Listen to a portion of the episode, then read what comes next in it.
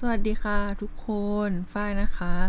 และนี่ก็คือรายการช่วงนี้เป็นไง อัปเดตชีวิตย้อนคิดเรื่องอดีต EP ที่ 1 รายการที่จะมาไถ่ถามสารทุกข์สุขดิบของเพื่อนพี่น้องของคนรู้จักของเราว่า ช่วงนี้เป็นยังไงทำอะไรกันอยู่บ้าง เพื่อให้เข้ากับสถานการณ์โอลิมปิกที่จัดขึ้นอยู่ณขณะนี้นะคะแขกรับเชิญของเราก็ส่งตรงมาจากหน้า Olympic Stadium ประเทศญี่ปุ่นเลย สวัสดีพี่ทั้มค่ะ เย้นี่คือเริ่มนี่คือเริ่มอัดแล้วเหรอ ใช่เริ่มอัดแล้ว อันนี้เริ่มแล้วเหรอโอเคใช่อันนี้เริ่มแล้วได้ทำเหมือนว่าเราไม่ได้ทำบอยจังอินโทรเพราะว่าเรายังเป็นมือใหม่กันอยู่ มือใหม่เหรอ โอเค ใช่ นี่ไม่ได้คุยกันอะเริ่มนานเลยไหมมาก ใช่เริ่มเลย เราไม่ได้คุยกันนานมาก แบบเอาจริง ๆ แล้วเราไม่ได้คุยกันนานมาก มาก ๆ เหมือนจะแบบเป็นปีได้ เพราะว่าไลน์ที่ทักไปอะ ที่ทักไปจะคุยอะไลน์มันเหมือนแบบขึ้นว่ามันทักล่าสุดไปปีที่แล้วอะ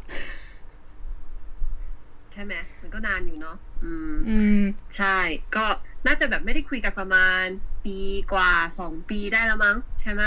อืม ใช่รู้สึกแต่จำได้ว่าคุยครั้งล่าสุดก็คือก่อนโควิดที่ ทำกับไทยแล้วก็ไปเจอกันไงจำได้ปะเจอกันอ๋อแป๊บหนึงใช่อะไรเงี้ยแปะคุ้นๆอยู่แล้วก็ไปหามาแล้วก็เป็นเดือนมีนาเออปีสองพันแล้สิบวก็เก้า2019แล้วฝ้ายก็บอกว่าฝ้ายจะมานะพี่ทามพี่ฝ้ายจะมาหาพี่ทามที่ญี่ปุ่นฝ้ายจะมานะฝ้ายจะมานะ แต่ไม่มาสักทีจนเขาล็อกดาวน์ปิดประเทศกันแล้วก็ไม่รู้จะได้มาเมื่อไหร่แต่ก็จำได้เนี่ย อันนี้คือจำได้ที่คุยกันได้ล่าสุดใช่นะไฟจะไปหาพี่ทำอืม เนาะโควิดทำให้เวลาผ่านไปไวเนาะแป๊บเดียวเอโอ้ยงไวจริงสองปีละไวจริงแป๊บเดียวอืมเนี่ยสามเดือนละ อืมเนาะใช่ อืมอืมอยากให้พี่ทำแนะนำตัวคร่าวๆหน่อย ว่าพี่ทำเป็นใคร และเรารู้จักกันได้ยังไง โอเคแนะนำกับแกเหรอ เหมือนเราคุยกันแล้วเขามาแอบฟัง เราคุยโทรศัพท์กันแล้วเขามาแอบฟังอ๋อได้ ค่ะ ก็สำหรับถ้าเกิดลืมนะคะฝ้ายก็คือ นี่พี่ทำเอง ที่ที่เอ่ออ๋อจำได้แล้วเมื่อกี้นั่งคิดอยู่นานมากเอ๊ะแล้วเราเจอกันได้ยังไงอะไรเงี้ยอ๋อคือฝ้ายกับทำเนี่ยเจอกันตอนที่ทำทำทำเรียนอยู่นิเทศจุฬาปีสี่เนอะแล้วก็เอ่อทำจัดงานวันเดย์วิสิตซึ่งเป็นกิจกรรมส่วนหนึ่งของละครนิเทศจุฬาที่จะเปิดโอกาสให้กับน้องๆ มัธยมต้นและมัธยมปลายได้เข้ามาาเรียนรู้วิธีการทำละครเวทีที่คณะนิเทศศาสตร์จุฬาลงกรณ์มหาวิทยาลัย แล้ว ตอนนั้นเนี่ยฝ้ายก็เป็นหนึ่งในอ่าตัวแทนน้องๆ จากโรงเรียนศึกษานารีได้เข้าร่วมกิจกรรมครั้งนี้ ซึ่งเอ่อซึ่งก่อนตอนที่เจอกันในงานวันเดย์วิสิตก็ไม่ได้ ไม่ได้คุยกันมากเนาะแต่ว่าเหมือนกับก็จำได้ว่าอ๋อน้องคนนี้ถือกล้องมาเนี่ยเขาเป็นตากล้องอยากเรียนฟิล์มอยากอะไรเงี้ยก็จำได้คร่าวๆแล้วหลังจากนั้นก็ ก็มารู้จักกันต่อได้ยังไงไม่รู้เนาะฝ้ายจำได้ไหมจำไม่ได้ อันนี้ก็คิดงงคิดแล้วจำไม่ได้เหมือนกันจำได้ว่า รู้มารู้จักอีกทีก็คือยังไงวะ มันก็มาถ่ายรูปที่คณะเอออะไรเงี้ยเหมือนกับก็เข้ามาวนเวียนอยู่กับในในคณะนิเทศจุฬาแล้วก็ แล้วก็มาสนิทกันด้วยเหตุการณ์บางอย่างอะไรสักอย่างเนี่ยแหละจำไม่ได้นะแต่ว่าก็ไปเที่ยวงานอะไรวะจำได้แถวแถวสามเมืองอะไรสักอใช่ย่างแถเนี่วยแถวแถวแถวโรงเรียน ใช่ แถวแถวเนี่ยอ๋อฝ้ายชวนไปเที่ยวเออแถวแถวโรงเรียนแล้วก็ไปแล้วก็ถ่ายรูปกันมืดมืดหลอนมากน่ากลัวมาก แต่ก็ถ่ายรูปกันแล้วก็ ก็ดีก็ฝ้ายก็เป็นคนที่เป็นน้องที่ตั้งใจ แล้วก็เออเนาะมี passion ในเรื่องของการสำหรับความทรงจำของเรานะ ก็จะเป็นน้องที่ตั้งใจในเรื่องของอ่อเอ่อภาพยนตร์ แล้วก็สื่อนิเทศศาสตร์ต่างๆ แล้วก็เป็นคนที่อยากเรียนมากๆเลย แล้วก็ฝึกฝนด้วยตัวเอง ถ่ายรูปก็เก่ง ถ่ายรูปเก่งถึงขนาดที่ว่าได้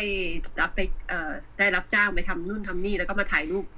เอ่อที่คณะถ่ายรูปรับปริญญาให้กับน้องๆคณะอะไรหลายคน วันรับปริญญาเราฝ้ายก็เป็นคนถ่ายให้เนาะใช่เหรอวะใช่ใช่จำได้แล้วเออเหรอก็นั่นวะแหละเป็นแต่ว่าฝ้ายถ่ายเป็นให้ให้ให้พี่ทีมนะเออใช่แล้วก็มาถ่ายให้ทีมอีกอู้ซับซ้อนมากเลยค่ะ ใช่ ถ่ายทั้งพี่แล้วก็ถ่ายทั้งน้องเลยจำได้แล้วใช่โอเคเหรอวะใช่ใช่มาถ่ายรูปให้ทีมด้วยม เออ แล้วก็เลยสนิทกันเนาะ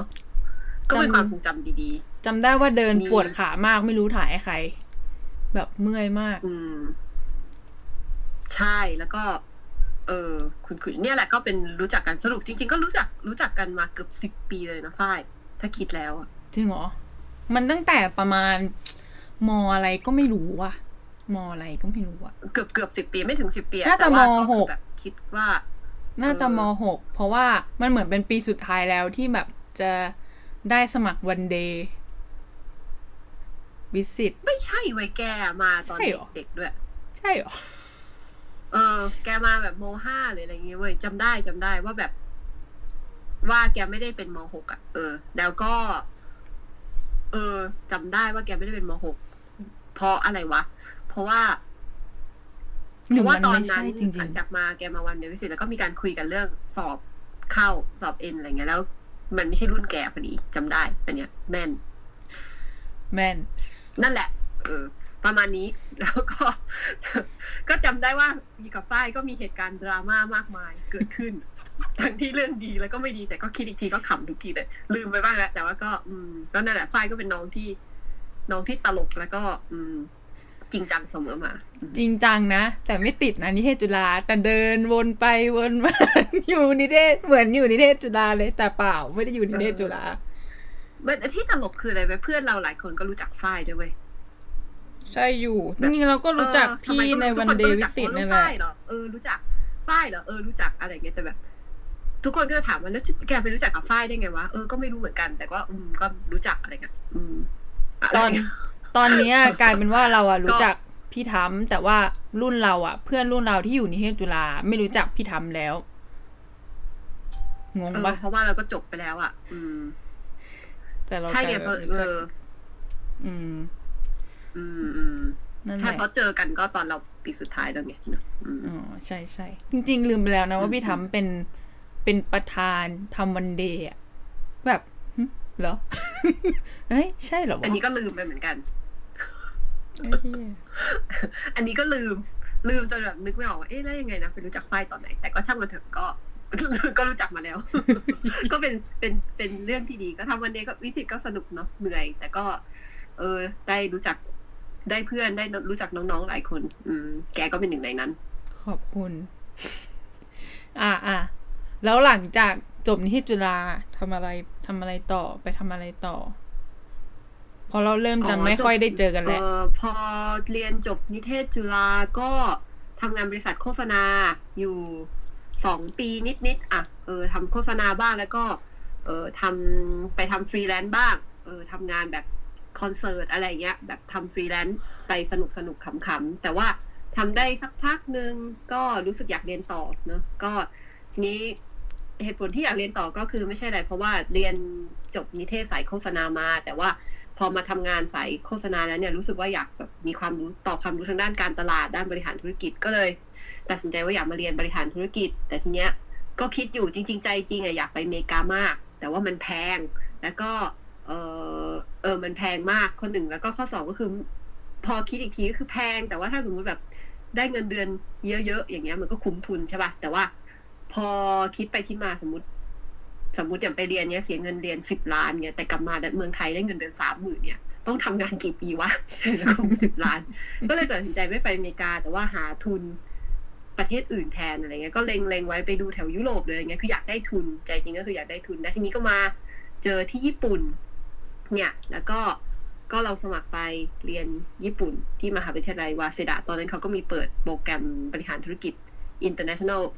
business management เเรียนเป็นภาษาอังกฤษ แล้วก็เป็นภาษาญี่ปุ่นด้วย ก็ลองสมัครไปจริง ๆ ใจจริงอะไม่ได้แบบเป็นคนโปรญี่ปุ่นไม่ได้ชอบไอดอลไม่ได้ชอบการ์ตูนไม่ได้อะไรอย่างเงี้ยอืมแต่ว่าก็เออชอบอาหารญี่ปุ่น ชอบ culture ชอบวัฒนธรรม ก็เลยสมัครมาแล้วก็ได้ แล้วเขาก็ให้ทุนด้วยให้เป็น meritment สนับสนุนค่าเรียนอะไรเงี้ยก็ ก็รู้สึกว่าพอชั่งน้ำหนักแล้วเออมันดูคุ้มทุนแล้วมันดูมันดูแปลกใหม่อะเหมือนกับว่า เออ ก็มาอยู่ประเทศนี้แบบ เออหาหาเหมือนกับว่าตอนนั้นก็อายุยี่สิบกลางๆ ก็รู้สึกว่าเออเหมือนแบบหาประสบการณ์แปลกใหม่ ไม่เคยมาญี่ปุ่นมาก่อนเลยอะไรเงี้ย ก็เลยรู้สึกว่าแบบ เออคงจะสนุกเนาะก็คือตอนที่มาเรียนเนี่ย ไม่ได้มีความคิดเลยว่า จะอยู่ญี่ปุ่นยาวนานถึงขนาดนี้ พอถึงตอนนี้ก็เข้าปีที่เจ็ดแล้วที่เข้าที่อยู่ญี่ปุ่นมา ก็เรียนสองปีเรียนจบปุ๊บก็ได้ทำงานที่บริษัทเครื่องสำอาง เอ่อ L'Oreal ก็ทำ L'Oreal Japan ไปอยู่สักอยู่ประมาณปีหนึ่งแล้วหลังจากนั้นก็เอ่อไปทำ Google Japan อยู่อีกสองปี เออแล้วหลังจากนั้นก็มาทำแล้วก็เบรกไปทำโอลิมปิกแป๊บหนึ่งแล้วตอนนี้ก็มาอยู่ที่ Amazon Japan อืมอืมก็อยู่แต่ญี่ปุ่นมาตลอดเลยอะไรเงี้ยทั้งที่ภาษาญี่ปุ่นก็ไม่ได้เก่งมากนะ แต่ก็ แต่ก็เรียนจบได้งานอะไรเงี้ย อืมอืม แล้วเราทำยังไงอะหมายถึงว่า เราไม่เก่งภาษาญี่ปุ่นแล้วเราอยู่มาได้เจ็ดปีได้ยังไงอะเออ อันนี้ก็มีแต่คนถามเนาะแต่ถ้าแบบถ้าให้พูดจากใจทำว่าทำโชคดีดวงมันดีทุกครั้งที่แบบจะสมัครงานหรืออะไรเงี้ย คือมันจะเป็นงานที่ต้องการภาษาญี่ปุ่น อย่างเดียวเลยเว้ยคือ คือมันจะเป็นงานที่แบบ เออต้องยกเว้นงานที่ Google นะ อันนั้นเป็นงานที่ไม่ไม่ใช้ภาษาญี่ปุ่น แต่ว่า อย่างของที่ L'Oreal หรืออะไรเงี้ยก็อยากได้ภาษาญี่ปุ่น อย่างของที่ Amazon ตัวนี้ก็อยากได้ภาษาญี่ปุ่น แต่ว่าเขาอะหา candidate คนอื่นไม่ได้ที่แบบประสบการณ์ตรง skill ตรงหรืออะไรเงี้ย คือเราเป็นคนเดียวที่ตรงตอนนั้น ก็คือถ้าเกิดถ้าเกิดมีคู่แข่งเป็นคนญี่ปุ่นที่ประสบการณ์คล้าย ๆ กัน หรือ skill พอกันเนี้ยเขาคงได้อะแต่ว่าจังหวะที่เราสมัครหรือจังหวะที่เราสัมภาษณ์หรืออะไรเงี้ย ไม่มีใครเลยที่แบบประสบการณ์เป๊ะ skill เป๊ะแล้วก็มี เออมันแบบโปรไฟล์มันเป๊ะอย่างที่เขาอยากได้พอดี เพราะฉะนั้นถึงแม้ว่าจะไม่ใช่คนญี่ปุ่น คือเขาเคยคุยกับนายที่หลังจากเราเขารับเราเข้ามาเงี้ยก็ถามเขาว่าแบบเออทำไมถึงเลือกเราอะไรเงี้ยทั้งที่แบบงานนี้ต้องใช้ภาษาญี่ปุ่นเยอะมากแต่คือเขาจ้างเราเข้ามาเขาต้องจ้างล่ามอีกคนหนึงมาเป็นผู้ช่วยเราเข้าใจปะอืมกลายเป็นต้องจ้างกันสองต่อ ต้องต้องจ่ายกันสองต่อเนี่ยแต่นายเขาบอกแบบ อืม คือสกิลหลาย ๆ อย่างโปรไฟล์อย่างเรามันหายาก ชนิดที่ว่า ถึงพูดภาษาญี่ปุ่นไม่ได้เลยเขาก็อยากได้อย่างเงี้ย ก็ไม่รู้เขาเขายอเล่นปะนะ อะไรเงี้ยมันอาจจะแบบชมให้ให้เราทำงานหนักก็ได้ แต่ก็เออก็ภูมิใจชมอะไรคือชมให้เราทำงานหนัก แบบอะไรอย่างเงี้ยนี่ก็ใช้บ่อยบางทีก็แบบแบบน้องฝึกงานเงี้ยก็ชมชมน้องฝึกงานเออตั้งใจเออทำดีแล้วอะไรเงี้ยพี่อยากได้น้องมากเลยอะไรเงี้ยให้เขาทำงานหนักไงก็เลยก็เลยไม่รู้ว่านายอาจจะใช้เทคนิคเดียวกันแอบอะไรร้ายอย่างนี้หรือเปล่าแอบร้ายแต่ก็ไม่รู้สิเขาก็รับเงินเข้ามารับเราเข้ามาแล้วจ่ายเงินให้ให้ทำงานอะไรเงี้ยอ๋อคิดว่าเออคงไปได้แหละ พี่ทำนี่สอบได้เอ็นอะไรอะจริง ๆ ทุกวันนี้ N สองอย่างแค่ N สองเองก็แบบ จริง ๆ มันก็ไม่ดีเลยนะ จริง ๆ มันแบบถ้าเกิดทำงานในตำแหน่งเนี้ยคือแบบเพื่อนหลายคนเนี้ยเขาแบบ N หนึ่งกันแบบสูงๆแล้วนี่คือ N สองแบบล่อแร่มาก ผ่านมาแบบสองคะแนนอะไรเงี้ย คือไม่ควร ไม่ควรจะผ่านแต่ก็ผ่านอะไรเงี้ยเออแล้วก็แต่จริง ๆ ก็แบบถึงจะได้ N สองใน paper แต่ก็สมมติเข้า meeting เป็นภาษาญี่ปุ่นเงี้ยก็จะฟังออกแต่ว่าตอบไม่ได้ คือแบบพูดไม่ได้อะไรเงี้ย อืม อืม เมื่อกี้เห็นเล่าว่าได้ทำโอลิมปิกด้วย ก็ซึ่งนำมาสู่ในการอัดพอดแคสต์ในวันนี้ เราก็จะมาเข้าเรื่องโอลิมปิกเลยดีกว่า เพื่อให้ผู้ชมที่หลงมาฟัง จะได้ฟังอย่างเต็มอิ่ม ก็คือจะถามว่า อ้าว แบบไปจับพัดจับผูยังไงถึง ได้มาทำโอลิมปิก เป็นคนไทยคนเดียวปะที่ได้ทำอะ คือถ้าเกิดพูดถึงแบบที่เข้าไปในทำงานกับคณะกรรมการโอลิมปิกเลยแบบไล่จ้างตรงเหมือนเขาจ้างตรงจากคณะกรรมโอลิมปิกเลยอะ่ะก็มีเราคนเดียว แต่ว่าก็มีพี่คนไทยที่แบบเป็นลูกจ้างชั่วคราว เหมือนแบบเป็น engineer ของบริษัทเหมือนเป็นบริษัทที่เอ่อเป็น agency service agency ของโอลิมปิกอยู่แล้วอะไรเงี้ยก็มีแล้วก็มีคนไทยเป็น volunteer เยอะนะ จริง ๆ แล้วอะ เออนี่ก็มีพี่คนไทยหลายคนที่แบบทำ volunteer สำหรับเออ game Olympic Games คราวนี้ แล้วก็เดี๋ยวจะมีอีกเยอะเลยที่ทำของพาราลิมปิก เออแต่ว่าสำหรับเราคือมันไม่ใช่หรอกเพราะว่ามันเป็นงานที่ คือตอนนั้นเนี่ยต้องเล่าก่อนว่าคือเออเหตุผลที่ไปทำงานกับคณะกรรมการโอลิมปิกโดยตรงเนี่ยคือ เพราะว่าเราเองก็ค่อนข้างมี passion กับสปอร์ตอยู่เป็นคนชอบดูกีฬามาตั้งแต่ ตั้งแต่เด็ก ๆ แล้วก็เป็นคนที่รู้สึกชื่นชมกับนักกีฬา ในแง่ที่ว่าเออเขาคนเขาเหมือนเรียกว่าไงก้าวก้าวข้ามขีดจำกัดของความเป็นมนุษย์นะเข้าใจปะว่าเป็นมนุษย์ที่แบบ superhuman อืมสามารถและเออมันต้องใช้ skill หลาย ๆ อย่าง ต้องใช้ความแม่นยำต้องใช้ skill ทางกาย แล้วก็ทาง skill ทางจิตใจอะไรเงี้ยคือเป็นคนชื่นชมในมุมนี้ทั้งที่ตัวเองก็เล่นกีฬาไม่เก่งเลย ถ้าเกิดใครรู้จักทำก็จะรู้สึกว่าเออทำเป็นคนที่เล่นกีฬาโหุ่น สูงหรืออะไรเงี้ยหน่วยก้านได้แต่เล่นไม่ได้เรื่อง อะไรเงี้ย ก็เลยเหมือนกับชื่นชมนักกีฬาเขารู้สึกว่าเออเขาทำในสิ่งที่เราทำไม่ได้ ทีนี้ตอนนั้นอะเหมือนกับก่อนหน้านี้ตอนที่อยู่ Google ก็มีช่วงที่ไปเหมือนแบบรับงานอาสาที่เกี่ยวกับโอลิมปิกบ้าง และนี้ก็ดันอิน ก็เลยตัดสินใจว่า เอองั้นก็อยากไปทำจริง ๆ อยากไปทำจริงจังก็เลยตัดสินใจเข้าไปทำงานกับคณะกรรมการ แล้วก็ เขาก็คือมันเป็นงานที่ไม่ค่อยมีคนอยากทำเพราะว่าหนึ่งมันเป็นงานที่หนักงานหนักมากเลยการจัดโอลิมปิกเนี่ยเออแล้วก็สองก็คือมันเป็นงานที่เงินเดือนน้อย คือเขาแบบแทบจะไม่จ่ายอะไรเลยอะคือเหมือนจ่ายแค่แบบ ให้แกพอจ่ายค่าเช่าบ้านได้ค่ารถได้อะไรเงี้ยแต่คือแค่นั้นเองอะไรเงี้ยเป็นงานที่ไม่ได้มีกำไรใด ๆ แต่นี่คือเหมือนไปทำแบบทำด้วยใจจริงๆอะคือพูดถึงตอนนั้นในงานของแคริเอร์ถ้าด้านของแบบ เออเออด้านของหน้าที่การงานเนี่ยก็กำลังไปได้ดีกำลังรุ่งเลยนะเออ แต่ว่าแบบก็ตัดสินใจออกมา เพราะว่ารู้สึกว่า เออมันเป็นโอกาสครั้งเดียวในชีวิตอะไรเงี้ยก็คือ ก็คือตัดสินใจแบบแบบทุบทุบหม้อข้าวทิ้งอะไรเงี้ยแล้วก็อีกใจหนึ่งก็คิดว่าแบบเออถ้าสมมติเราอยากทำงานเทคเนี่ยก็คือกลับเข้าไปทำอีกเมื่อไหร่ก็ได้ แต่ว่าถ้าจะทำโอลิมปิกมัน ไม่ใช่ว่ากูอยากทำแล้วก็จัดโอลิมปิกเองได้ก็ใช่ไหมมันก็เป็นโอกาสครั้งเดียวอะไรเงี้ยก็เลยรู้สึกว่า เออ ไปทำเถอะอะไรเงี้ยแล้วก็ไม่เสียใจเลยเพราะว่าได้รู้จักคนที่ดีเยอะมากได้เห็นอะไรในสิ่งที่แบบ คิดว่าชีวิตนี้คงไม่ได้เห็นอีกแล้ว เยอะมากอืมเดี๋ยวก่อนนะ แล้วหน้าที่ที่เราได้รับผิดชอบ อันนี้มันคืออะไรอ๋อหน้าที่ที่ได้รับผิดชอบก็คือเป็น คือเป็นจะมี ตำแหน่งหนึ่งที่เขาเรียกว่า venue technology manager ก็คือเหมือนคือเป็นเหมือนผู้ดูแลเทคโนโลยีของอของใน venue นั้นนั้น venue ก็คือเหมือนแบบเป็น คือถ้าแปลตรงตัวเลยก็คือเหมือนจะเป็นแบบสนามแข่งสนามกีฬาหรืออะไรเงี้ย แต่ว่าหรือเป็นพื้นที่หรืออะไรเงี้ยเออพื้นที่พื้นที่หนึ่งอะไรเงี้ย ซึ่งของแต่นี้ของที่เราไปทำอะมันไม่ใช่เป็นสนามกีฬามันเป็น non competition venue ก็คือเป็นพื้นที่ที่ไม่ได้ ไม่ได้จัดการแข่งขันใด ๆ ซึ่งตอนนั้นเนี่ยที่ได้รับผิดชอบก็คือมีโอลิมปิกวิลเลจก็คือหมู่บ้านนักกีฬา กับอีกอันหนึ่งก็คือเป็น main press center ก็คือเป็นศูนย์รวมนักข่าวเออศูนย์รวมผู้สื่อข่าวเออซึ่งเป็นสองเวนิวเป็น non competition venue ก็จริงแต่ว่าเป็นสอง venue ที่ใหญ่ที่สุดเลยของของ non competition venue ก็คือจริง ๆ ก็ไม่ได้คิดว่าแบบ ตัวเองสมควรกับการได้รับตำแหน่งนั้นใด ๆ แต่ว่าคือนายที่โอลิมปิกเขาก็เหมือนเชื่อมั่นว่า เออเหมือนเขาก็เขาก็คงคาดหวังกับเราด้วย เหมือนเขาก็แบบว่าเฮ้ยเนี่ยแบบอยู่แบบมาจากบริษัท tech company นะมี background แบบค่อนข้างชัดเจนอะไรเงี้ยคือ ถ้าเทียบกับคนอื่นที่เป็นส่วนมากเป็นข้าราชการในองค์กร ในองค์กรโอลิมปิกออ g a n i z i n g Committee เนี่ยส่วนมากจะเป็นข้าราชการจากเขตโตเกียวที่เหมือนกับโลเทตมาทำมาช่วยงานโอลิมปิกอะไรเงี้ยซึ่งพวกข้าราชการพวกนี้บางคนเขาก็ไม่ได้เขาก็ไม่ได้จบเขาก็เหมือนเรียนรัฐศาสตร์เรียน international relation อะไรเงี้ยแต่เขาไม่ได้มีความรู้ทางด้านเทคโนโลยีโดยตรงนายก็เลยเหมือนแบบว่าเออนี่มาจากเทคคอมพานีนะคะ คนนี้ก็เลยให้แบบทำงานดูตำแหน่งสองสองตำแหน่งนี้ อืมอืมอืม พูดสั้นๆก่อนก็คือโอลิมปิก จริงๆ ครั้งนี้เป็นโอลิมปิก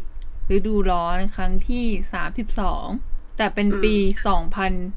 ยี่สิบทำไมมันถึงเป็นทำไมเขาถึงเรียกโอลิมปิกสองพันยี่สิบฤดูร้อนสองพันยี่สิบเพราะอะไร ทั้งๆที่ปีนี้มันเป็นแบบสองพันยิบเอ็ดแล้วอะอ๋อ ก็คือเหตุผลที่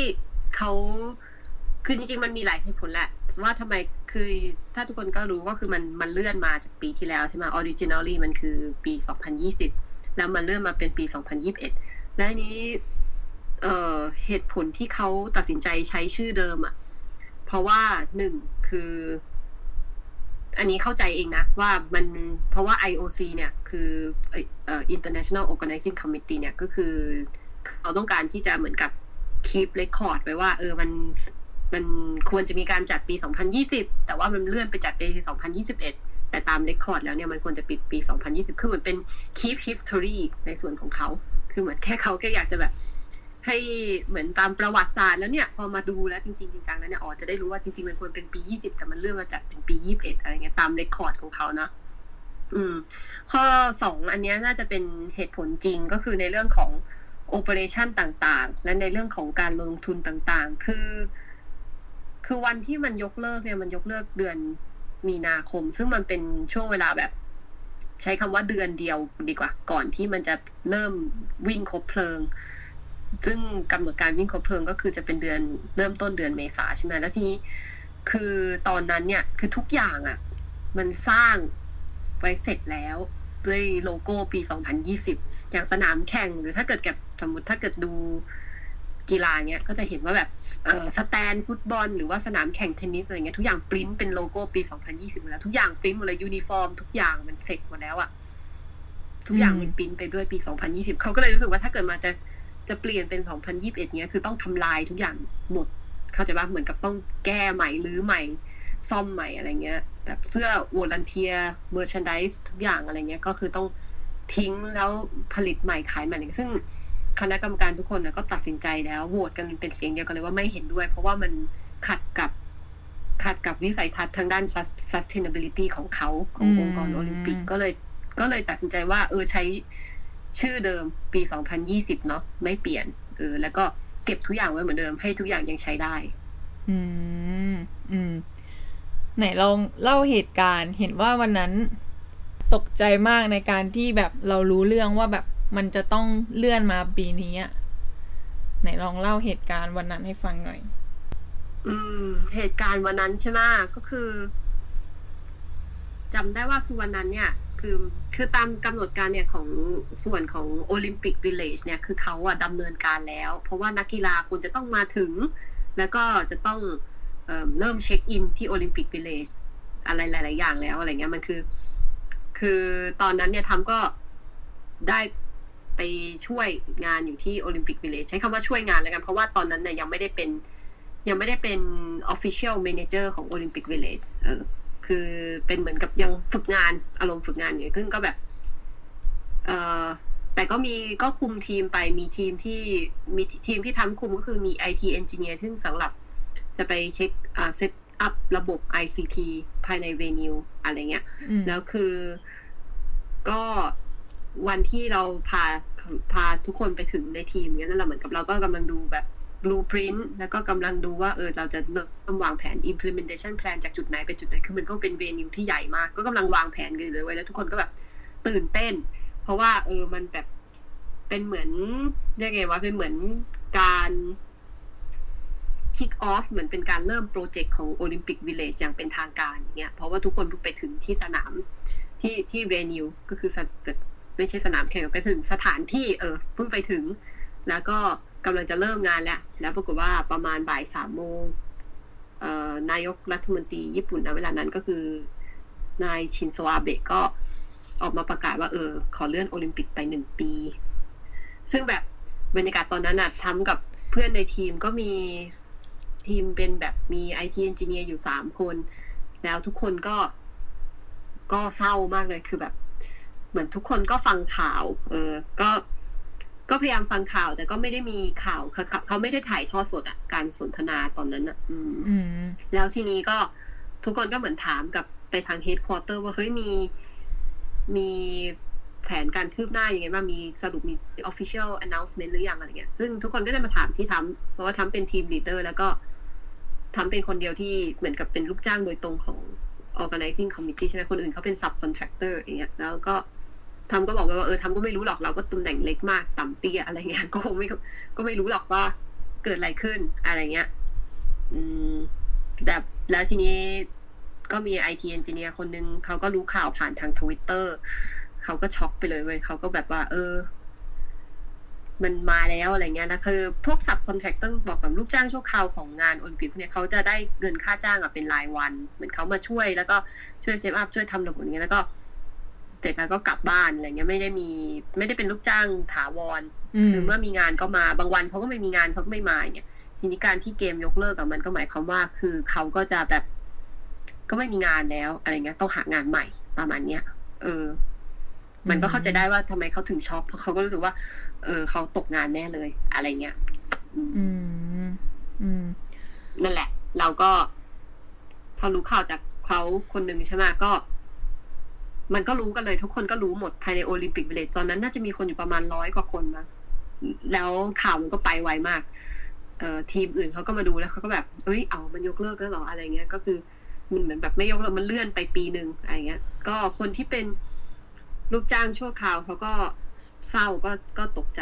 จริง ๆ จะบอกว่าลูกจ้างประจำอย่างพวกเราเนี่ยคือที่ contract โดยตรงกับ Olympic committee อะก็ตกใจเว้ยเพราะว่าก็คือจะแบบเอ๊ะ ยังไงว่ามันเลื่อนไปปีหนึ่งเขาจะยังจ้างเราต่อไหมอะไรอย่างเงี้ยอ๋อเพราะว่ามันเปลี่ยนได้เอ๊ะใช่ไหมยังไงวะแล้วคืองานอยู่ดี ๆ ก็ตกงานไปเฉยเลย แต่คือตอนนั้นอะธัมบ์แบบไม่ซีเรียสมากเพราะทำมากับ Google ได้เออคือเหมือนก็คุย keep contact กับนายเก่าอยู่แล้วอะไรเงี้ยก็รู้สึกว่าเออกลับได้ไม่มีปัญหาอะไรอะไรเงี้ยแต่ว่าคนอื่นอะบางคนก็แบบลาออกจากงานประจำมาทำอันนี้ มาตามความฝันตรงนี้หรือแบบบางคนก็แบบว่า ยังไงดีวะ เออทำตรงนี้มาตั้งหลายปีแล้ว แบบบางคนเขาเริ่มเริ่มทำตั้งแต่ปี 2014 เลยตอนที่เริ่ม bidding เอออยากได้อยากตอนที่ bidding ให้ญี่ปุ่นเป็นเจ้าภาพอะไรเงี้ย คือเขาก็ช็อกอะ่ะพวกนั้นอะ่ะเพราะว่าเหมือนกับแบบทุกสิ่งทุกอย่างที่เตรียมมาตั้งหลายปีมันจบไปง่าย ๆ เลยอะไรเงี้ยเลื่อนไปเป็นปีหน้าแล้วจะเกิดอะไรขึ้นอีกก็ไม่รู้ และทุกคนก็มีความรู้สึกว่าแบบ เออเลื่อนไปอีกหนึ่งปีเนาะโคโรนามันก็อาจจะยังไม่จบก็ได้เนี่ยเหมือนตอนนี้ตอนนั้นทุกคนก็คิดกันอยู่แล้วว่าเออถ้าเกิดมันเลื่อนไปหนึ่งปีแล้วเกิดมันไม่จบแล้วจะยังไงอะไรเงี้ยอืม อืมอืมแล้วตอนนั้นเรากลับ Google ปะหรือระหว่างหนึ่งปีที่มันหายไปเรา เราก็อยู่ Google เนาะหรือว่าอะไร อ๋อ คือตอนแรกอะก็คิดว่า เออก็จะคิดอยู่เหมือนกันว่าเออเดี๋ยวยังไงจะกลับ Google ดีไหมอะไรเงี้ย แต่ สุดท้ายก็ตัดสินใจ ก็มีคุยกับนายนายเก่านายที่ Google อะไรเงี้ยเขาก็แบบเออพร้อมจะเวลคัมเรากลับอะไรเงี้ย แต่ว่าก็ ก็ตัดสินใจว่าอยู่ต่ออยู่โอลิมปิกต่อเพราะว่านายที่โอลิมปิกอะปรากฏว่าอ๋อมันก็มีเรื่องเศร้าอีกเพราะว่าหลังจากเลื่อนเลื่อนโอลิมปิกเลื่อนไปเนี่ยหนึ่งอทิตย์ให้หลังอะพวกลูกจ้างชั่วคราวอะไปหมดเลย ก็คือเขาโดนเลิกจ้างไปเลย แล้วคือต้องนึกสภาพแบบโดนเลิกจ้างตอนช่วงที่มันโควิดอะ คือมันแย่มากมันหางานยากมากบริษัททุกอย่าง บริษัททุกที่ปิดเออไม่มีการรับคนเพิ่มอีกแล้วอะไรเงี้ยแม้กระทั่งยักษ์ใหญ่แบบ Google Microsoft หรือแบบเออ Facebook อะไรเงี้ยคือบริษัทใหญ่ๆรวยๆก็ยังก็มี hiring freeze ก็คือไม่รับคนเพิ่มอะไรเงี้ยเพราะว่ามันรับคนไม่ได้เว้ยมันแบบหนึ่งการสัมภาษณ์ก็ยากนะสองยังไงคือมันเหมือนยังใหม่ๆอะแบบรับคุณเข้ามาแล้วไงจะเทรนนิ่งยังไงเทรนนิ่งที่บริษัทก็ไม่ได้เพราะบริษัทปิดออฟฟิศปิด แล้วจะยังไงส่งคอมไปให้ที่บ้านแล้วมันจะมีประสิทธิภาพไหมสำหรับแบบคนที่เพิ่งเริ่มทำงานใหม่เงี้ยก็จะเริ่มงานใหม่ยังไงวะไม่ได้เจอเจ้านายเลยอะไรเงี้ยมันคือมันยากอะไรเงี้ยเหมือนตอนนั้นมันก็ใหม่ๆหมดแล้วคือ เพื่อนเราที่โดนแบบแบบลูกน้องด้วยอะไรเงี้ยที่คนที่โดนยกเลิกเอ่อ contract ที่ organizing committee ทุกคนก็แบบ หาใช้เวลานานมากกว่าจะได้งานใหม่ เออ เพราะว่ามันเขาเหมือนโดนเลิกจ้างในจุดที่แบบ มันเป็นจุดพีคพอดีอะแต่ถามว่า โอลิมปิก คือถามว่าตอนนั้นน่ะเราเราก็รู้สึกว่า เออแบบ ก็ไม่ได้รู้สึก blame กับ Olympic committee นะ ไม่ใช่ว่า bias เลยนะ แต่ว่าเข้าใจเพราะว่าตามคอนแท c t ของมันแล้วอะ เหมือนเราด้วยฝั่งที่เราเป็น manager ใช่ไหมแล้วก็เห็นคอนแท c t ของคนของกลุ่มลูกจ้างชั่วคราวแล้วเราก็รู้ว่าเขาอะคอนแท c t มาด้วย คือเขาเหมือนเป็น specialist ที่ต้องมาทำงานที่มันเฉพาะเจาะจงเท่านั้นเช่น ติดตั้งระบบไฟ หรือติดตั้งระบบ face scanner ใน Olympic Stadium เงี้ยแล้วทีนี้ถ้าเกมมันไม่จัดอะก็คือมันไม่มีอะไรให้ติดตั้งเข้าใจปะอืม อืม คือเขาเขาก็ไม่ไม่ไม่มีอะไรทำต่ออะไรเงี้ย เออ ทีนี้ เออเราก็รู้สึกแบบ เออก็พยายาม support เพื่อนเพื่อนร่วมงานแล้วก็เออลูกน้องเก่าก็คือแบบเหมือนช่วยดู review resume ให้แล้วก็เหมือนติดต่อเพื่อนเราว่าแบบมีใครหา engineer ไหมมีใครหา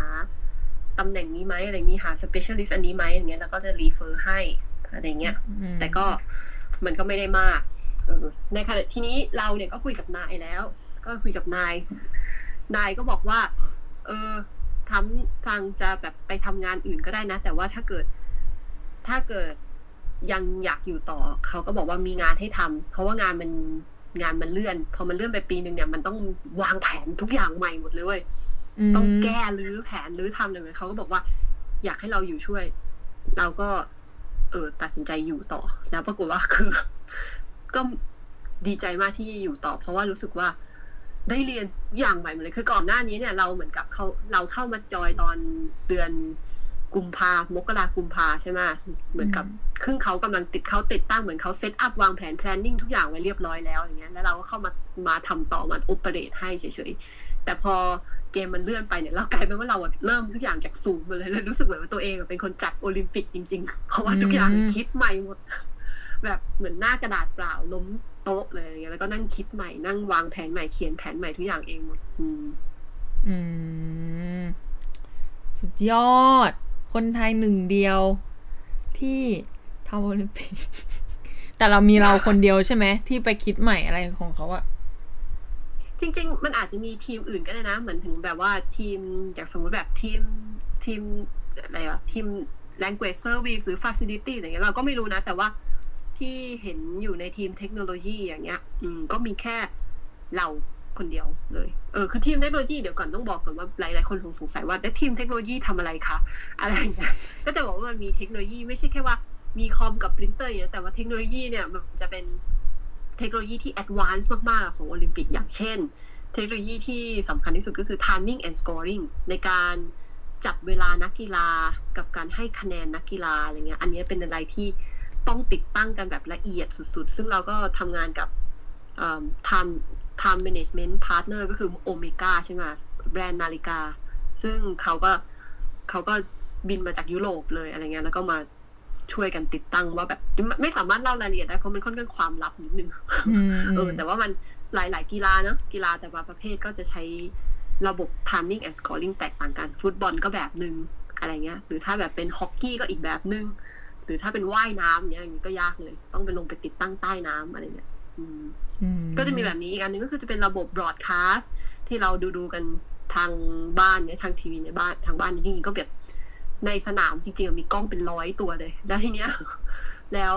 broadcast เป็นอย่างใช่ไหมถ่ายเสร็จปุ๊บแล้วไปตัดต่อยังไง แล้วก็ส่งไปให้คนผู้ชมทางบ้านดูทั่วโลกยังไงเนี่ยก็ไปอยู่ที่ main press center ก็คือถ่าย ถ่ายเสร็จปุ๊บ แล้วก็ไปตัดต่อกันที่ main press center Olympic broadcast station อะไรเงี้ยแล้วก็ส่งไปคือเทคโนโลยีมันค่อนข้างซับซ้อนนิดนึงอะอืม อืม อืม แล้วเล่าการทำงานหน่อยหนึ่งปีที่ผ่านมาที่ได้ทำก่อนจะออกมาเป็นโอลิมปิกทำงานกับคนญี่ปุ่นต่างกับทำงานกับคนไทยเยอะไหม อันนี้อาจจะดู basic ลองลงลึกเรื่องโอลิมปิกก็ได้ get ไหมจริงๆเหรอ อันนี้แบบตอบรวมๆแล้วกันนะคือไม่ได้รู้สึกว่า คนญี่ปุ่น เดี๋ยวต้องเหตุผลที่ว่าต้องตอบรวมๆเพราะว่าไม่ได้รู้สึกว่าคนญี่ปุ่นที่โอลิมปิกแตกต่างจากคนญี่ปุ่นทั่วไป เออ ใช้คำนี้และนี่ก็ทำงานกับคนญี่ปุ่นมาหลายที่เนาะก็มีความรู้สึกว่าคนญี่ปุ่นค่อนข้างจะ ค่อนข้างจะเป็นคน คือก็อย่างที่เรามี perception แหละ เรื่องของความละเอียดหรืออะไรเงี้ย เออ ก็ก็ถูกนะ ก็จริงก็คือเขาค่อนข้างเป็นคนที่ละเอียดค่อนข้างรอบคอบอะไรอย่างนี้มากกว่าคนไทย ซึ่ง เพราะว่าเหตุผลก็คือเขามีโปรโตคอลค่อนข้างชัดเจนมันอาจจะเป็นด้วยลักษณะของบริษัทก็ได้มั้งคือเหมือนกับแบบ มันจะมีกฎเกณฑ์ที่ค่อนข้างชัด ค่อนข้างเคลียร์แล้วคนญี่ปุ่นอะเขาจะ respect คือเขาจะเคารพกับกฎเกณฑ์พวกนี้มาก มันเลยทำให้บางที เออ หนึ่งมันก็ช้า เพราะว่ากว่าจะทำอะไรสักอย่างสักอย่างหนึ่งสำเร็จเนี่ยโหต้องมีการรีวิวกฎเกณฑ์ มีการเช็คซ้ำๆมีการ QA ซ้ำแล้วซ้ำเล่าอะไรเงี้ยกว่ามันจะผ่านมาได้กว่าจะ launch ได้หรืออะไรเงี้ยเอ่อในขณะเดียวกันด้วยการที่มีกฎเกณฑ์พวกเนี้ย มันก็ทำให้คนญี่ปุ่นไม่ค่อยครีเอทีฟอย่างที่เราคิดนะคือเขาจะไม่ได้กล้าคิดนอกกรอบมากอะไรเงี้ยเพราะว่าพอจะคิดมากปุ๊บเขาก็จะรู้สึกว่า เออมันมีกฎเกณฑ์ที่ต้องคำนึงถึงอยู่อะไรเงี้ยแต่ก็เขาจะไม่ค่อยค่าไม่ค่อยกล้าเสี่ยง คืออย่างถ้าแบบคนไทยเงี้ยอะสมมติไปอะยกตัวอย่างโอลิมปิกเนี้ยสมมติเราไปที่สนามแข่งเอ่อวอเตอร์โปโลเออวอเตอร์โปโลเป็นสนามแข่งในน้ำใช่ไหมแล้วนี้เอ่อต้องการติดกล้องกล้องหนึ่งอะไรเงี้ย แล้วคือ ตรงนี้ติดไม่ได้ เพราะว่า เออตรงนี้ติดไม่ได้เพราะว่าน้ำจะสาดกระเด็นใส่กล้อง อะ สมมตินะ อืมอืมถ้าเกิดเป็นคนไทยก็แบบอะงั้นลองหาที่อื่นติดใหม่อะไรเงี้ย หรือเปลี่ยนตัวกล้องหรือหาอะไรมาครอบกล้องหรืออะไรเงี้ย อืมแต่ว่าถ้าเป็นคนญี่ปุ่นอะ เขาจะรีวิวกฎทุกอย่างเลยแล้วเขาจะบอกว่าเออ มันติดไม่ได้ก็คือ ไม่ได้เลยให้ให้ยกเลิกตรงนี้ไปแล้วไปคิดวางแผนใหม่ อะไรเงี้ยก็คือใช้เวลาไปอีกประมาณอาทิตย์หนึ่งกว่าจะได้ติดใหม่ เออ เก็ต แล้วมันดีดีหรือไม่ดีกว่า การเสี่ยงวะแบบอยากรู้ ว่าแบบ เออ อยากรู้บนรายละเอียดงานว่าแบบการทำงานแบบญี่ปุ่นมีอะไร ให้เรารู้สึกแบบ เฮ้ย อะไรอย่างเงี้ยเฮ้ยโห มันก็จะมี มันก็มีไปได้เคสเอ็กซ์ตรีมก็มีนะ คือเพราะด้วยความที่กฎเกณฑ์มันเยอะ พอเขาครีเอทีฟจริงๆอะเขาครีเอทีฟแบบมากๆเลยเว้ยคือแบบว่า คือแบบหลุดไปเลยอย่างเงี้ย เออ อย่างเช่น อย่างเช่นสมมติเคสแบบอ่าอย่างสมมติ case case แบบว่าเออโดรนอย่างเงี้ย เออ ที่ใช้โดรนในพิธีเปิดอะไรเงี้ย คือก็มีการคิดหลายรอบว่าแบบเออเราจะใช้เราจะใช้โดรนตัวใหญ่ตัวเล็กหรือจะทำยังไงอะไรเงี้ยเหมือนแบบชุด มันจะมีดิจิตอลกาแล็กซี่หรือทำแบบ virtual mapping อะไรเงี้ยคือเขาก็คิดหลายอย่าง แต่ด้วยความข้อข้อจำกัดอันนี้อันนี้มันติดไปหมดเงี้ยเขาก็เลยสุดท้ายเขาเลย เขาเลยมันมีข้อจำกัดบางอย่าง เช่น มันไม่สามารถจากจุดที่ยิงขึ้นไปจากจนถึงท้องฟ้าเหนือเหนือสนามแข่งเนี้ยมันเป็นเลนส์ที่แบบค่อนข้างสูงมากมันไกลมากทำให้เทคโนโลยีใหญ่หรือเทคโนโลยีหลายอย่างไปไปไม่ถึง คนญี่ปุ่นก็เลยไปคิดถึงโดรนขึ้นมา อะไรเงี้ย คือแบบเขาคือเขาไม่ไม่ดันทุรังให้มัน ให้มันออกมาลวกๆอะ่ะแต่คือเขาจะคิดแล้วคิดอีกจนกระทั่ง เออไปหาทางทางเลือกที่ครีเอทีฟที่สุดประมาณเนี้ย อืม อืม เออ ก็จะเป็นข้อดี ข้อเสียก็ เออ แบบข้อเสียก็อย่างที่ว่ามันคือบางทีมันช้าในการตัดสินใจเนาะอืม แล้วก็มันก็มีหลายเคสที่แบบ ไม่ตัดสินใจอะไรเลย เออ จนกระทั่งนาทีสุดท้ายอย่างเคสที่เห็นจะชัดก็อย่างเคสของรัฐบาลญี่ปุ่นอย่างเงี้ย ที่ว่า เออ สรุปจะให้คนเข้าไปดูในสนามแข่งหรือจะไม่ให้ดูในสนามแข่งเนี้ยก็มาตัดสินใจเอานาทีสุดท้าย ซึ่งซึ่งแบบสปอนเซอร์ทุกอย่างแล้วก็คนที่ทำงานเนี่ยเขากำลังเขาจัดเตรียมสเต stadium สเอ่อจัดเตรียม stand ทุกอย่างเรียบร้อยแล้วเผื่อมีคนดูเงี้ยอืมแล้วมายกเลิกเอาแบบหนึ่งอาทิตย์ก่อนเกมเริ่มเนี้ยมันก็ทำให้แบบเสียเงินเสียเวลา อืม อืม ในโอลิมปิกนี่มันมีอะไรที่มันแบบ ว้าวๆบ้างปะอย่างเห็นสแกนหน้าอย่างนี้คืออะไรอะมีเทคโนโลยีอะไรอ๋อที่แบบ มันแบบโลกอนาคตบ้างไหมศศตวรรษที่ยี่สิบเอ็ดอะไรอย่างนี้ มีก็อย่างสมมุติแบบ face scanner คือสำหรับแบบ เออ อันนี้เล่ารายละเอียดไม่ได้หรอกเพราะมันจริงๆมันก็เป็นความลับสุดยอด แต่ว่าคือ ก็คือเป็นสแกนสำหรับแบบไว้สำหรับสแกนหน้าอาชญากรรม เออ ว่าเหมือนแบบ มีเป็นอันนี้เป็นเรื่องของ security เทคโนโลยีก็คือมีหน้าของอาชญากรรมคนไหนที่เข้ามาในจุดนี้หรือเปล่าอะไรเงี้ยอืมมันเขาจะมีฐานก็เป็นกล้องแล้วก็ลิงก์ไปกับฐานข้อมูลอะไรเงี้ย อืม อืม กับเทคโนโลยีที่ว้าวๆอีกอันหนึงคือจะเป็นเทคโนโลยีสำหรับ พวกยืนยันตัวตนนักกีฬา เออ ซึ่งมันก็จะมันก็จะมีทั้ง สแกนนิ้วมือธรรมดา แล้วก็มี iris scanner สแกนม่านตาอะไรเงี้ย คือฟังดูแล้วเหมือนปกติก็เออ ก็มีก็เป็นเรื่องที่เออที่แอร์พอร์ตหรืออะไรงี้ก็มีแล้วปัจจุบันเนี้ย แต่ว่า วิธีที่เขานำมาใช้กับเออจุดต่างๆ ใน Olympic village หมู่บ้านนักกีฬาเองหรือในสนามแข่งเองอันเนี้ยเจ๋ง เพราะว่ามันลิงก์กันมัน real-time ออนไลน์แบบออนไลน์ตลอดเวลา แล้วมันสามารถติดตาม ได้เลยว่านักกีฬาเข้าตรงนี้ออกตรงนี้อะไรเงี้ยเหมือนเป็นการติดตามดูแลความปลอดภัยของนักกีฬาด้วย อืมอืมแล้วก็อันนี้น่าสนใจที่แบบญี่ปุ่นเขาเอาวัฒนธรรมชาติตัวเองมา ใช้ให้อย่างมีประโยชน์ โดยการที่แบบดึงเอาเพลงอนิเมะมาเปิดในสนาม หรือ ดึงเอาแบบลายเส้นมังงะมาแบบว่าใช้ในป้ายอะไรนะ ป้ายประเทศที่แบบเดินตอนวันเปิดอะอืมอืมแบบเนาะรู้รู้สึกยังไงบ้าง ถ้าเป็นประเทศไทยอย่างนี้ เรารู้สึกว่าประเทศไทยมันเหมือนหาวัฒนธรรมของตัวเองมาใช้ไม่ได้ยังไงก็ไม่รู้แต่เหมือน ญี่ปุ่นมันแบบว่าชัดเจนอะไรอย่างเงี้ย มันมันมีเกี่ยวไหมที่แบบดึงเอามังงะอนิเมะมาเพื่อให้เข้าถึงกลุ่มวัยรุ่นมากขึ้นอะไรเงี้ย หรือว่าไม่เกี่ยวกันอืมอืมเออ มันคือ มันก็เกี่ยวใช่ คือเขาก็ตั้งใจทำอย่างเงี้ย แต่ต้อง คือต้องบอกก่อนว่ามันไม่ใช่แค่ที่โอลิมปิกอะมันเป็นทุกที่เลยเว้ย คือถ้าเกิดแกมาญี่ปุ่นเงี้ย แกก็จะเห็นเลยตั้งแต่แบบ ลงขึ้นขึ้นรถไฟมา เอออะไรเงี้ย มันก็ในรถไฟก็จะมี pop culture เนะก็คือจะมีพวกแบบมังงะแอนิเมะอะไรเงี้ยแอบแฝงอยู่ทุกที่เลยการ์ตูนการ์ตูนทุกอย่างคือแกจะเห็นมันทุกที่ คือ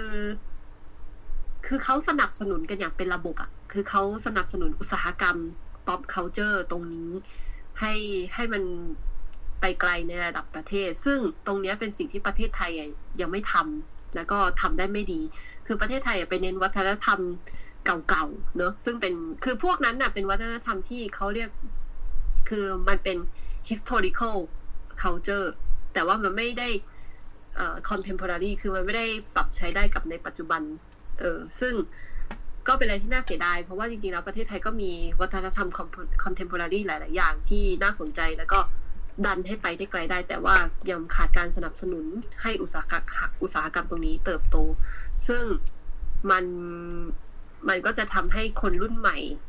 มีโอกาสน้อยลงเหมือนกัน ในเชิงกว้างนะอืมอืมอืมตอนนี้สิ่งเทรนสิ่งแวดล้อมกำลังมา อันนี้ได้ไปหาข้อมูลมา เขาบอกว่าเหรียญโอลิมปิกเนี่ยทำมาจากขยะอิเล็กทรอนิกส์ตรงนั้นตรงนี้ทำมาจากอันนู้นอันนี้ที่แบบเกี่ยวกับ eco-friendly อะไรอย่างเงี้ยในส่วนอืมงานของพี่ธัมบ์ได้ทำงานเกี่ยวกับตรงนี้ด้วยปะ เออตรงเนี้ยไม่ได้ทำคือเขาคิดกันมาก่อนหน้านั้นแล้วอะไรเงี้ย ไม่ไม่ได้ทำไม่ได้เป็นคนไม่ได้ไปอยู่ในช่วส่วนส่วนที่คิดหรืออะไรเลย แต่ว่าก็ได้รับรู้เนาะได้รับรู้ถึง คือเขาก็มีการปลูกฝังวัฒนธรรมองค์กรให้กับให้ให้อีโคเฟนดี้มากๆ อย่างเช่น การประชุมอย่างเงี้ยก็ยกเลิกเอกสารการประชุมแบบญี่ปุ่น ให้ใช้อีเมลแทนอะไรเงี้ยคือแบบ ให้ลดกระดาษในจุดที่ควรจะลดแล้วก็ อย่างอย่างเช่นเอ่ออีกอันหนึงก็อย่างสมมุติแบบอย่างส่วนของทำเนี่ยโอลิมปิกวิลเลจก็จะเป็นหมู่บ้านนักกีฬาเนี้ยก็ ก็ทำไม่ได้ไปเกี่ยวข้องโดยตรง แต่ว่าก็ได้เห็นเอ่อเอ่อเรียกว่าไงเขาใช้คำว่า eco friendly initiatives ค่อนข้างเยอะ อย่างเช่น เตียงของนักกีฬาที่นอนในหมู่บ้านนักกีฬาอืมก็จะเป็นอืมเตียงที่ทำมาจากกระดาษลัง อย่างเงี้ยแทนที่จะเป็นไม้หรือเป็นเหล็กอย่างที่ใช้กัน ในประเทศอื่นๆหรือในโอลิมปิกครั้งก่อนๆก็ใช้เป็นกระดาษลังที่ค่อนข้างที่แข็งแรงมาก นักกีฬาขึ้นไปยืนได้ แบบห้าหกคนอะไรเงี้ยไม่มีการพังง่ายๆเงี้ยแต่คือเหตุผลที่ใช้กระดาษลังเพราะว่าหนึ่งคือหลังจบเกมอะสามารถนำกระดาษลังพวกนี้ไปรีไซเคิลได้ โดยที่ไม่ส่งผลเสียต่อสิ่งแวดล้อม แล้วก็สองก็คือกระดาษลังพวกเนี้ย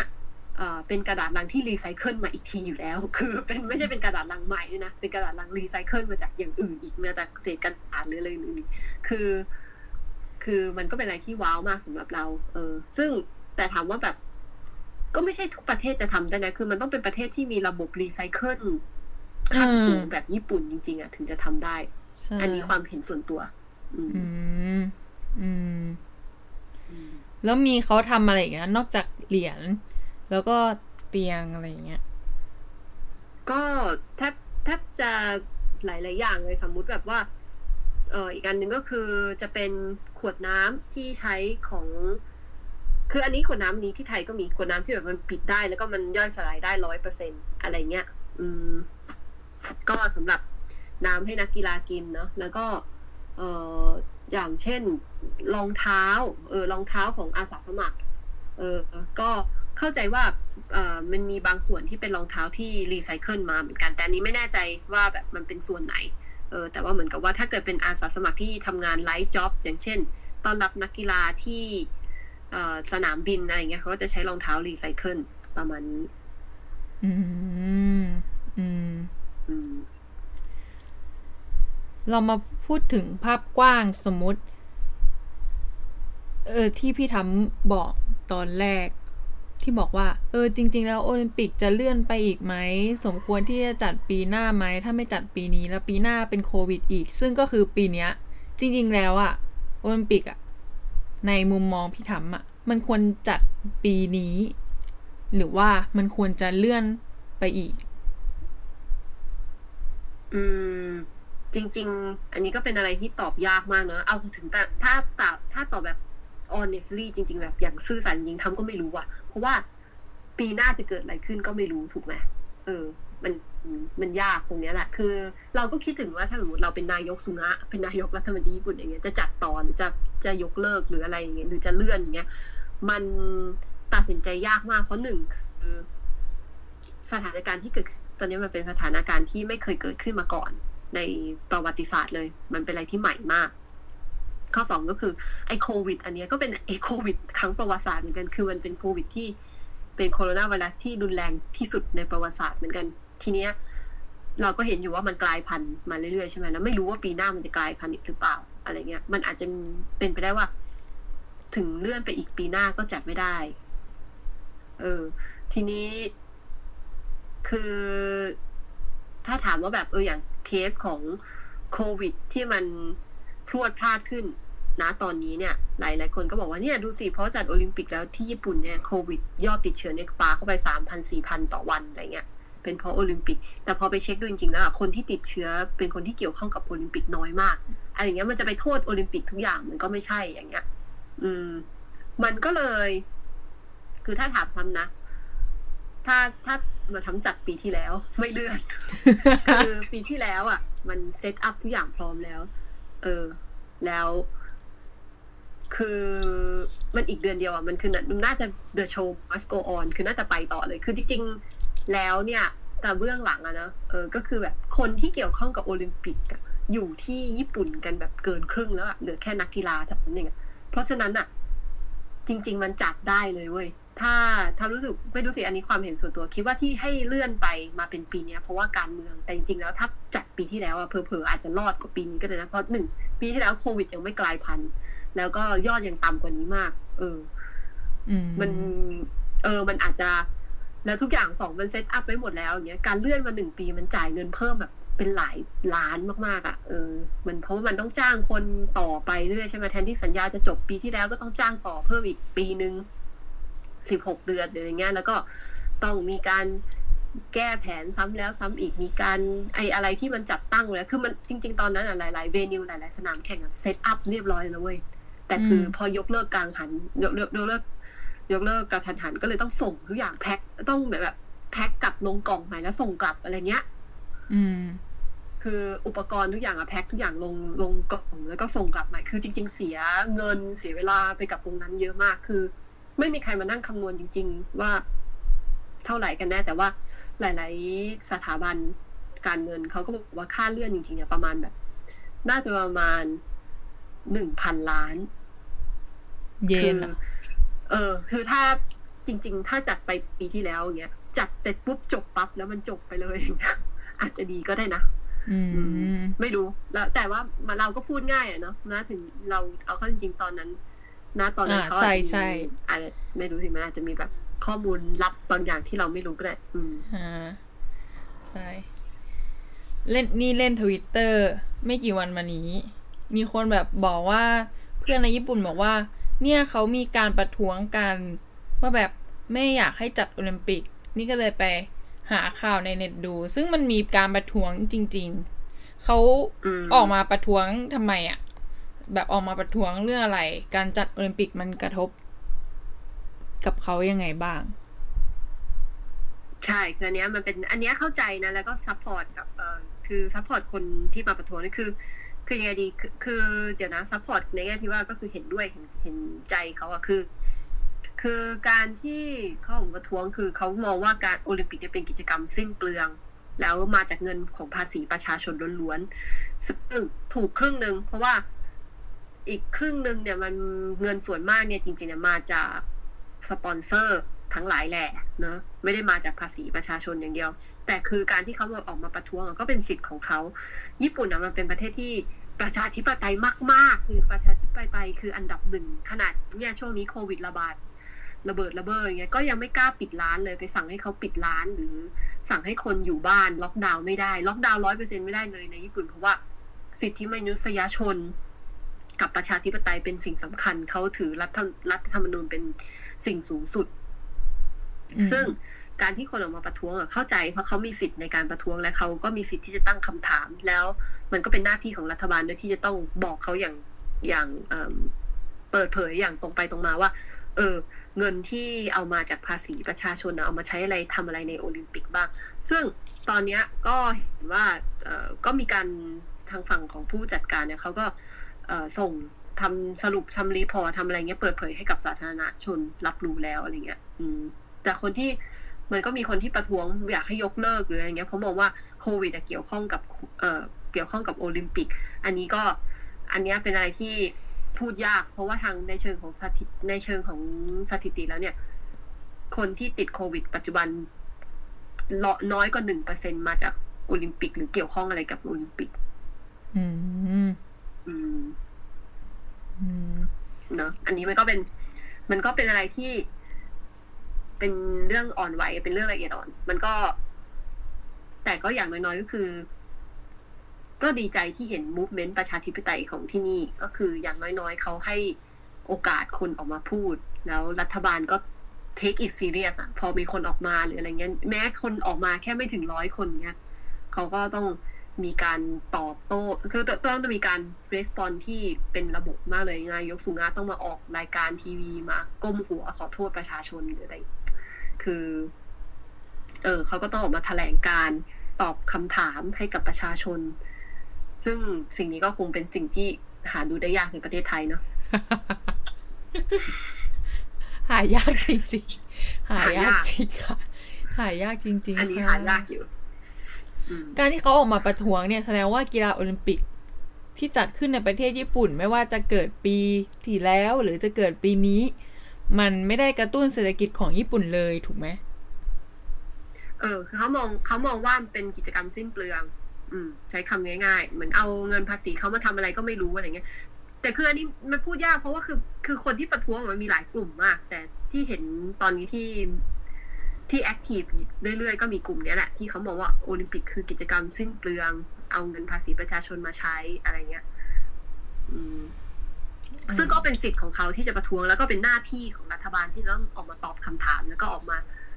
ออกมาไม่ใช่ออกมาแก้ตัว แต่ออกมาเล่าให้ฟังว่าเออโอลิมปิกมันให้ประโยชน์อะไรกับประเทศชาติ ซึ่งถ้าพูดตอนเนี้ยมันก็น้อยมาก เอาจริง ๆ ก็สงสารญี่ปุ่นเพราะรู้สึกว่าเขาแทบไม่ได้ประโยชน์อะไรเลยกับโอลิมปิกครั้งเนี้ยเอาจริง คือโอลิมปิกนี่เขาแย่งแย่งกัน แย่งกันเป็นเจ้าภาพปะหรือว่าแบบ อยู่ดีก็แบบอ้าวคุณไปเป็นไปเป็นประเทศที่จัดโอลิมปิกอะไรเงี้ย ก็แต่ก่อนนะแย่งกัน แต่ว่าอย่างหลังๆอะอย่างรอบล่าสุดที่ bidding ใช่ไหมแล้วออสออสเตรเลียได้ไปได้ข่าวว่าก็คน bid ไม่เยอะ คือน้อยลงกว่าแต่ก่อนมาก เพราะว่า การจัดโอลิมปิกครั้งหนึ่งอะมันสิ้นเปลืองมากสำหรับประเทศนั้นๆเออแล้วก็มีนักเศรษฐกิจนักวิชาการหลายคนออกมาประเมินค่าว่าการจัดโอลิมปิกครั้งหนึ่งอะประเทศเจ้าภาพได้ได้กำไรเท่าไหร่ในแล้วก็ขาดทุนเท่าไหร่ในในสภาวะปกตินะในสภาวะที่ไม่มีโควิดแล้วนักวิชาการหลายท่านอะบอกว่า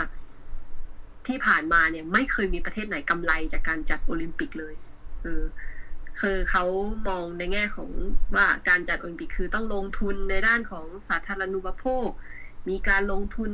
ในการสร้าง stadium มีการลงทุนปรับเปลี่ยนโครงสร้าง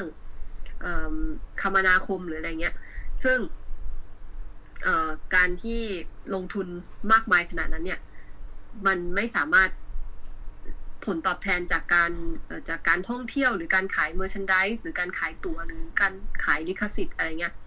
มันไม่พอสำหรับชดเชยตรงนั้น แล้วอีกอันหนึ่งก็คือ สมมุติเราสร้างอีกอันหนึ่งก็คือในเรื่องของ long term debt ก็คือหนี้ระยะยาว เช่น สร้างสนามแข่งอันหนึงเนี้ยใช่ไหมไม่ใช่ว่าสร้างเสร็จแล้วแล้วก็จบไปเข้าใจปะมันต้องสร้างแล้วมันก็ต้องดูแล ต้องมีการ maintenance ต้องมีการทำความสะอาดต้องมีอะไรเงี้ยเป็นสิบปี ไม่งั้นมันจะเหมือนสนามแข่งที่ล้างอยู่ตอนนี้ที่บราซิล ซึ่งตอนนี้แบบ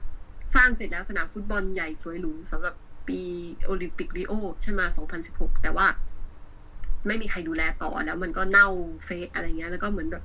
เงินพันล้านสูญหายไปเลยอะไรอย่างเงี้ย เออ เหมือนเอาเงินพันล้านเทลงน้ำแล้วก็ได้ขยะก้อนเบลเริ่มมาอยู่ใจกลางเมืองแล้วจะทำลายทิ้งก็เสียเงินอีกเป็นหลายหมื่นล้านอย่างเงี้ย เออเขาก็เลยมองว่าการจัดโอลิมปิกไม่ใช่การลงทุนที่คุ้มค่าของประเทศใด ๆ ทีเนี้ย ในเคสของประเทศที่พัฒนาแล้วใช้คำนี้ อย่างประเทศที่พัฒนาแล้วอย่างญี่ปุ่นเอยหรืออย่างฝรั่งเศสเอยที่กำลังจะเป็นเจ้าภาพครั้งใหม่ๆเนี่ย คือสาธารณูปโภค คือ infrastructure คมนาคมทุกอย่างของเขาอะพร้อมอยู่แล้ว เขาไม่ต้องลงทุนเพิ่ม หรืออย่างของเคสญี่ปุ่นเองเนี่ยรถไฟมันพร้อมอยู่แล้วค่ะการจัดโอลิมปิกครั้งนี้ญี่ปุ่นไม่ต้องลงทุนในด้านของ infrastructure เลย ก็คือทุกอย่างมันพร้อมอยู่แล้วอืมสิ่งที่ญี่ปุ่นลงทุนก็คือการสร้าง stadium ซึ่งการสร้างสเตเดียม ญี่ปุ่นก็วางแผนด้วยการที่เอา sustainability มาใช้อะญี่ปุ่นก็วางแผนว่าเออหลังจากหลังจากโอลิมปิกจบจะเอาสเตเดียมไปทำอะไรก็คิดไว้ว่าจะเช่าให้เช่าจัดคอนเสิร์ตจัดงานจัดนู่นจัดนี่แล้วก็จัดเอิ่มกีฬาแบบ national league กีฬาในประเทศอะไรเงี้ยซึ่งถ้าเป็นแบบถ้ามาออกมาเป็นรูปแบบนี้คือวางแผนการลงทุนระยะยาวไว้แล้วอย่างเงี้ยมันก็ไม่ขาดทุนนะ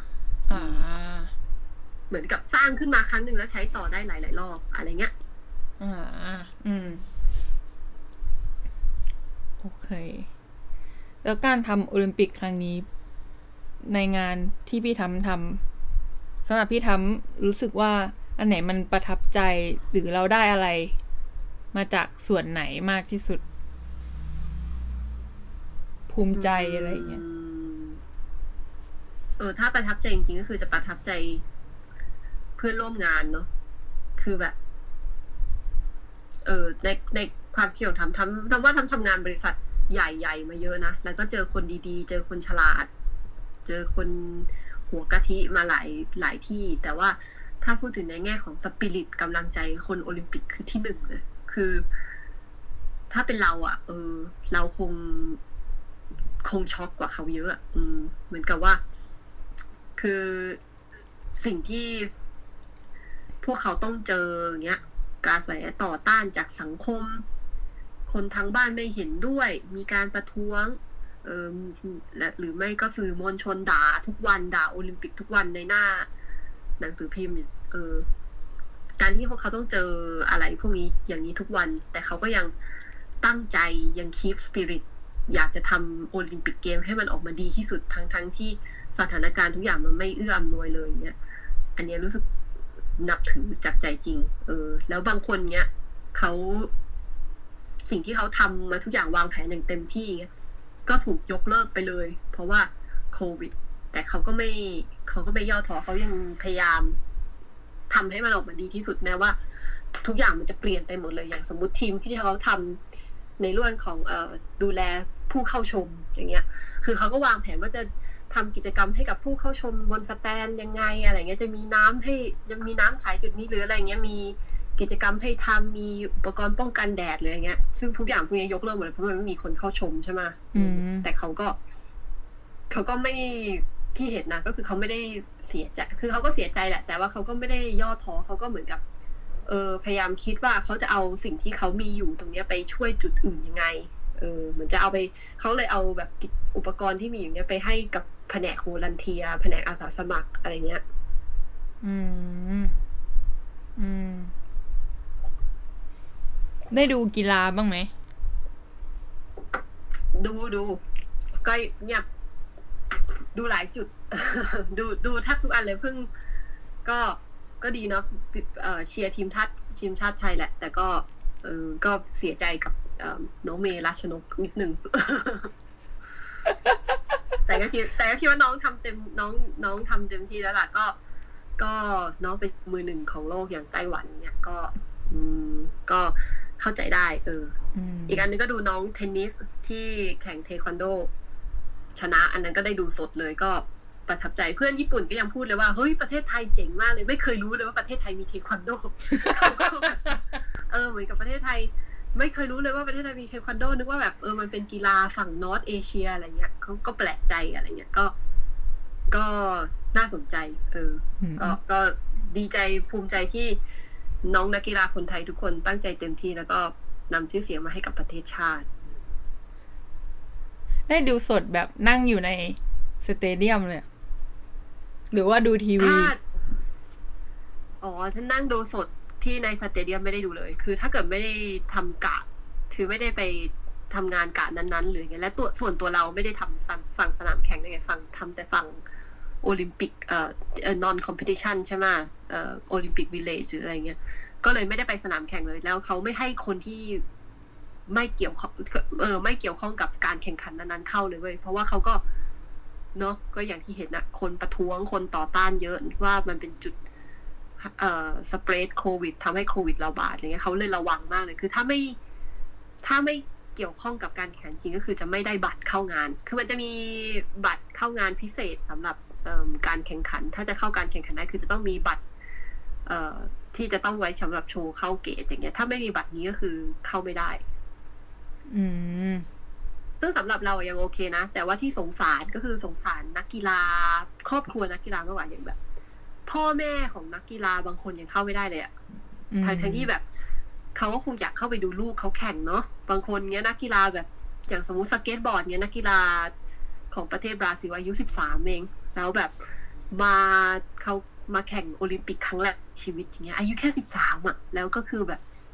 เขาก็พ อเขาได้ที่สามรับเหรียญบรอนใช่ไหมเขาพูดประโยคคำแรกเลยเขาบอกว่าเขาอยากให้อยากคิดว่าเออ I wish my mom were here อะไรเงี้ยแบบเขาอยากให้แม่มาอยู่ตรงนี้ด้วยอะไรเงี้ย ก็เออสงสารดูแล้วน้ำตาซึมเลย ก็แบบแม่เข้าไม่ได้ เพราะแม่ไม่มีบัตรอย่างเงี้ย อืม อืมเราอัดกันวันที่หนึ่งสิงหาซึ่ง โอลิมปิกเนี่ยจัดตั้งแต่วันที่สามยี่สิบสามกรกฎาถึงแปดก็ครึ่งหนึ่งแล้ว อยากจะให้พี่ทำทายว่า ประเทศไทยจะได้กี่เหรียญเหรียญทองว้ายตายแล้ว อันนี้อันนี้ยากจังเลย อันนี้ยากเว้ยโอเค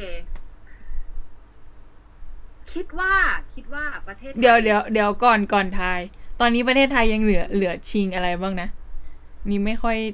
ได้ตามด้านกีฬาเท่าไหร่เหลือชกมวย จริง ๆ ประเทศไทยอะ มวยอะ มันต้องได้จริง ๆ มวยกับ weightlifting อะ มันต้องได้ได้ทุกปี ชกมวยนี่คือต้องได้ทุกปีรุ่น รุ่น รุ่นอะไรวะ รุ่น flyweight เออรุ่นต่ำกว่า 49 กิโล อันนี้ต้องได้ ประเทศไทยน่าจะต้องได้ แต่ จริง ๆ คิดว่าแบดมินตันเราก็น่าจะต้องได้ แต่ก็พลาดไปแล้วเนาะเออ อันนี้ก็ อันนี้ก็เศร้านิดนึงเออ อืม อืม แต่ว่า แต่ว่าชกมวยต้องได้นะเออ แล้วก็อีกอันหนึ่งที่เหมือนจะมาแรง เหมือนจะมาแรงก็คือ คือเอ่อกอล์ฟก็อาจจะได้นะอืม อืม เออ กอล์ฟน้องน้องแจ๊สอืมแต่นี่เออถ้าเกิดไม่รู้สิ ถ้าสมมติแบบว่าชกมวยแล้วประเทศไทยไม่ได้ก็อาจจะยากเหมือนกัน เออ อาจจะยากนี่หมายความว่าไงอาจจะยาก ก็คือ คืออาจจะไม่มีเหรียญทองอีกแล้วอืมอ๋อ เออ ก็คืออาจจะได้แค่เหรียญเดียวอะไรเงี้ย แต่ถ้าให้เดา ถ้าให้เดาตอนเนี้ยคิดว่า น่าจะได้อีกสักเหรียญนะน่าจะน่าจะได้เหรียญทองสองเหรียญแล้วก็น่าจะได้ น่าจะได้เหรียญเหรียญเงินกับเหรียญทองแดงอย่างละเหรียญอะคิดว่านะไม่รู้เดาเดาเดาปีโอลิมปิกปีนี้เป็นอะไรที่แบบคาดเดาได้ยากจริงๆอย่างสมมุติอย่างจริง ๆทำเชียร์ยิมนาสติกทุกปีแต่อิมยิมนาสติกของอเมริกาปีนี้คิดว่าอเมริกาต้องได้แต่แบบ ก็ได้จริง ๆ ก็ได้เหรียญทอง แต่ว่า ไม่ใช่คนที่ต้องคาดคิดอะไม่ไม่เป็นคนที่ไม่ได้เป็นคนที่แชมป์โลก แต่เป็นเด็กที่เหมือนแบบเป็นตัวสำรองมาแล้วได้ของยิมนาสติกหญิงนะเอออันนี้เซอร์ไพรส์มาเพราะว่าคนที่เป็นแชมป์โลกอะขาเจ็บพอดีเลยไม่ได้แข่ง อืม อืม ก็เป็นอะไรที่น่าลุ้นค่ะ อืมปกติคือเชียร์กีฬาก็คือดูยิมนาสติกตลอดเนี่ยหรอ ดูยิมนาสติกอะดูทุกปีแล้วก็ดู ดูเทนนิสด้วยอะไรเงี้ย แต่ว่าคือจริง ๆ ไม่ใช่หรอกเหตุผลที่ดูยิมนาสติกทุกปี เพราะว่ายิมนาสติกเนี่ยชอบจัดกลางคืน แล้วมันจะเป็นช่วงที่ดูได้พอดีแค่นั้นแหละ คือปกติทำงานอะไรเงี้ย แล้วเวลามันตรงไปพอดีอะไรเงี้ย เออ ก็จะได้ดูพอดีเมื่อเหมือนติดตามมาเรื่อยๆ แล้วก็ แล้วก็ ก็ดูมาเรื่อยๆ อะไรเงี้ย ก็เลยเหมือนรู้จักนักกีฬายิมนาสติกค่อนข้างเยอะ อืม อีกอันหนึ่งที่ชอบดูก็คือเทนนิส อืม แต่ว่าเทนนิสปีนี้ค่อนข้างผิดหวัง เพราะว่าตัว เก่งตัวเก่งๆไม่ลงเลย อืม อืม ก็เลยได้เทนนิสที่เป็นนักเทควันโดแทน อืม ได้เทนนิสที่ไปนะนั่นคืออุ๊ยฝ้ายแต่ว่านี่ดูแล้ว เพิ่งเห็น alert ว่าชกมวยแพ้แล้วว่ะ อ้าว ตอนนี้เลยอะนะ ผู้หญิง ใช่ ผู้หญิง flyweight เพิ่งแพ้ไปเอง แพ้อินโดนีเซียไป ตอนนี้ ใช่ เพิ่งแพ้เลยเนี่ย อ้าว รายงานสดที่ไม่สด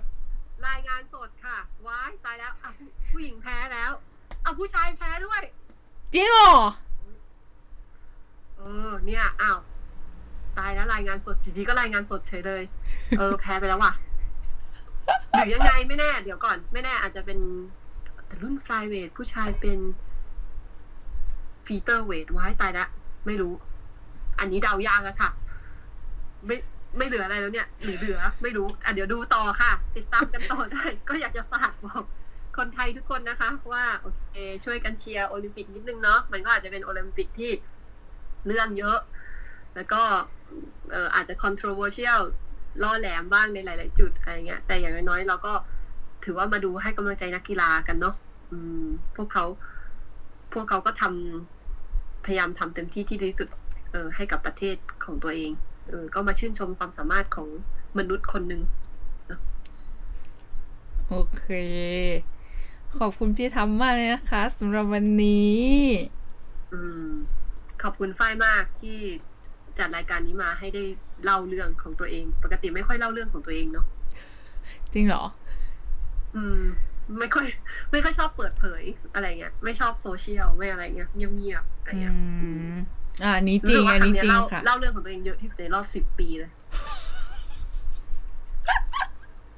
รู้สึกอย่างนี้ได้อย่างนี้ต้องไปตามเพื่อนๆมาฟังกันเยอะๆนะคะ เพราะว่าจะได้เล่าที่นี่ที่เดียวแล้วก็ฟังกันพร้อมกันไปเลยทีเดียวโดยไม่ต้องเล่าซ้ำใหม่อีก นี่น่าจะเล่าเรื่องโอลิมปิกละเอียดที่สุดแล้วใช่ไหมคะ เพราะเป็นที่เดียวที่สุดท้าย ที่เดียวที่สุดท้าย ที่ที่เล่าขนาดนี้แล้วคง คงไม่ค่อยเล่าแล้วล่ะ อืมเพราะเดี๋ยวเดี๋ยวโอลิมปิกก็จบแล้วเนาะอีกอาทิตย์เดียว อืม อืม โอเค ขอบคุณมากค่ะ อืม ขอบคุณนะฝ้าย เช่นกัน ไปละขอบคุณมากจ้า อืมบายบายบ๊ายบาย จุ๊บจุ๊บ